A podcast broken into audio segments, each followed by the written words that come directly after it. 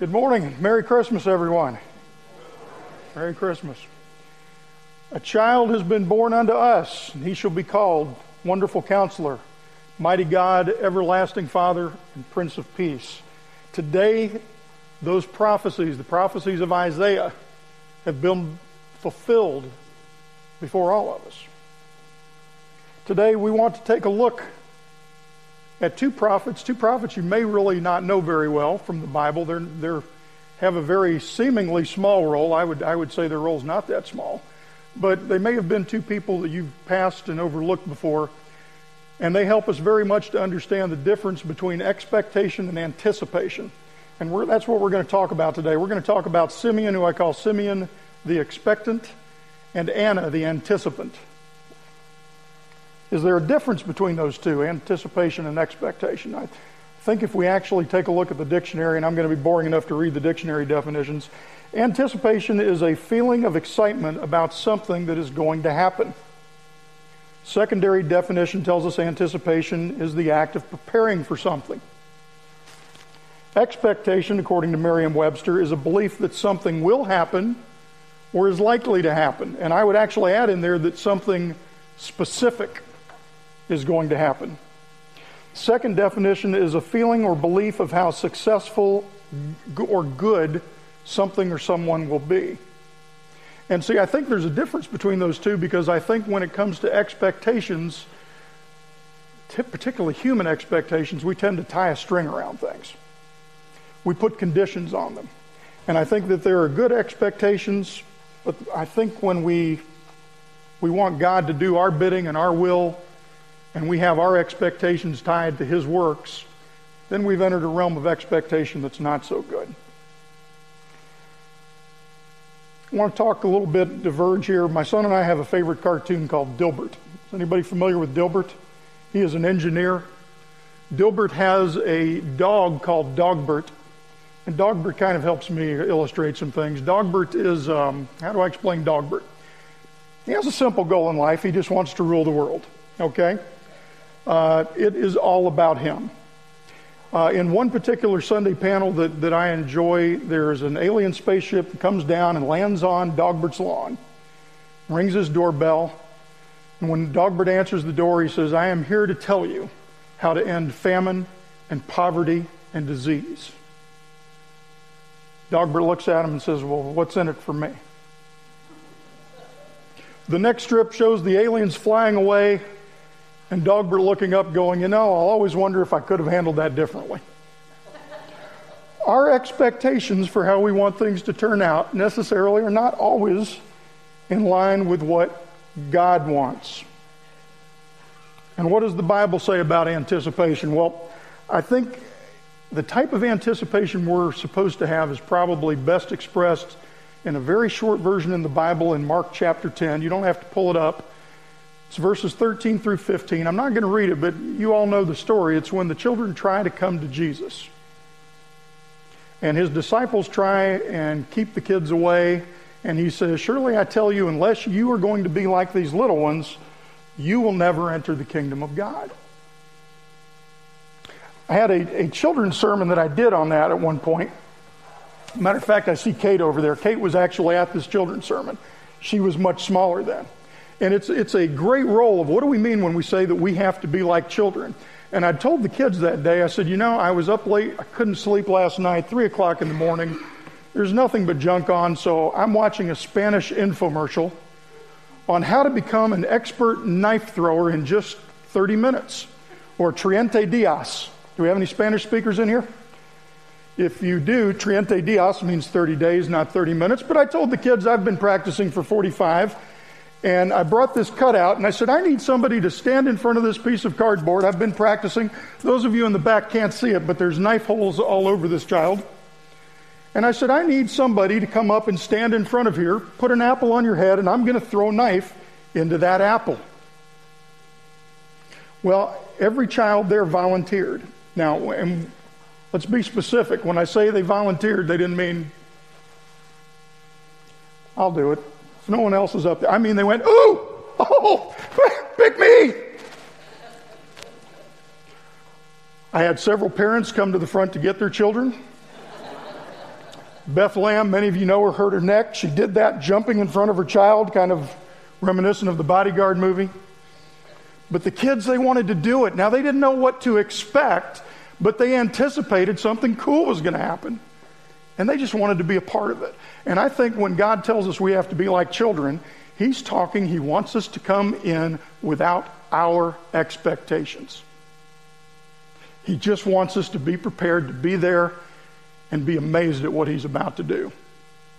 And that's what God wants by anticipation. And we don't always, as we get older, we have a hard time with that. Uh, we have a lot easier time with our own personal expectations.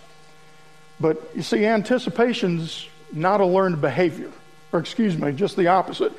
Anticipation, we come by that naturally. Cynicism, that's a learned behavior. And we kind of develop that as we get a little bit older. We get a little bit cynical, don't we? Let's get back to uh, Simeon and Anna because they are two great examples of expectation and anticipation. See, Simeon, he was already ready to die. Matter of fact, I think Simeon probably, if you were to ask him, he would tell you he was past ready. But there had been something made known to him, revealed to him by the Holy Spirit, that he would not see death until he had seen the Messiah, the Christ child, the chosen one, the Redeemer of Israel. And Simeon, even though he was of advanced years and probably tired, he served continuously through his witness. And we're going to talk about that a little bit. Now, Simeon could have done what many of us do and thought, you know, maybe I missed it. Maybe the timing was wrong. Maybe the Lord was talking to somebody else. Maybe I didn't understand the Lord. That was not the expectation that Simeon lived his life in because the expectation he had was God's fulfillment of God's promise, not God's fulfillment of Simeon's expectations. Have you ever felt distant from God because your expectations were not met? I mean, I have. The last two years, with the loss of my father, some health issues, I have felt very distant from God. I felt distant from Him not because of what God has not done that He's promised, but because my expectations were not always met in what He did. I tell you now that God does answer all prayer. He just doesn't always answer it in the way we expect. And as such, sometimes we become disillusioned in that because we're focused on our expectations and not His. We're focused on our time, not His time. And what of Anna? Anna lived each of her days of her life in anticipation of the promised Messiah. Now, she had not been laid upon her heart that she would see Messiah, but she lived in anticipation of Messiah. She was part of a group that was looking forward to the redemption of Jerusalem, is the way that the Bible says it. Now, let's take a look at Anna, too. Also, somebody that's very elderly. Now, the Bible says 84 years but there's a discrepancy there. Some, some texts describe Anna as being, having lived 84 years after her husband died. So she was somewhere at this time between 84 and 113 is the other number. So somewhere in that range. And it says that she spent every day and every night in the temple worshiping, fasting, and praying. And it says that when the child was brought, that she rushed out and that she told all who were looking for the redemption of Jerusalem. Now, the key point of this is not everybody was looking.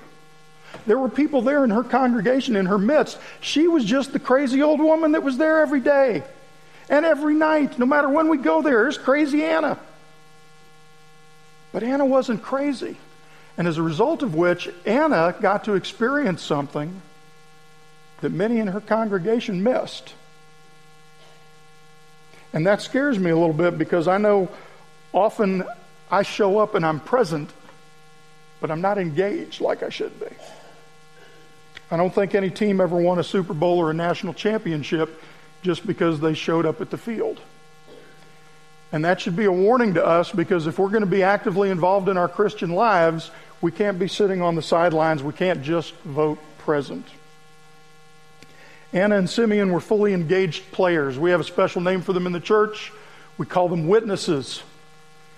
Was reminded of this even before today, sitting at the back talking with Mr. Charlie, Charlie Williams, and the faithful witness of those who started this church. Mr. Charlie was telling me, he said, I'm 95 years old now. I guess Mr. Charlie probably can't go out and drive nails, but he's here every Sunday. What a witness is that? And that's a message to all of us as we age that we all have a ministry. And that ministry is our witness, our testimony. And sometimes that can be the hardest thing for us to do. You know, it's hard to approach somebody and tell them what Christ has done in our lives and how Christ has saved us. But imagine if we could take the expectation of Simeon, the anticipation of Anna, and the boldness of those people who are willing to witness. And make no doubt, Simeon and Anna were bold. Simeon runs over and grabs the baby out of Mary's hands and glorifies God.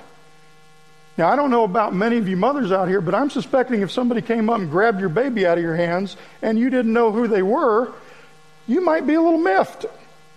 You might be scared. These were bold people. And there's a message there that we need to be bold disciples, that we need to go out expecting God to fulfill promise and anticipating whatever happens as a result of our ministry. We are going to be spending the next several Sundays in a series entitled The Church We Want to Be. And as we pray this week for our church and our community, and I would ask you to lift this up, we need to prepare our hearts for each of us and what's going to make up this church, this community, and what influence we can have through possibly inviting that expectation and that anticipation into our lives this week. Finally, in closing, I ask have you lost your spirit of anticipation? It's hard as we get older to have the type of spirit a child has, but it's, it's very important to us. Have you become disillusioned? Maybe, maybe because God's answer to your prayers did not meet your expectations. I think we've all had some of those moments. Perhaps you didn't even maybe realize at the time that God had answered a prayer because it wasn't the answer you were expecting. I'm here to tell you today that God answers prayers. God shows up. He is with us now. He is with us constantly. That is what Emmanuel means God with us. As we approach this time of communion, literally, this togetherness with God, invite the Holy Spirit back into your heart.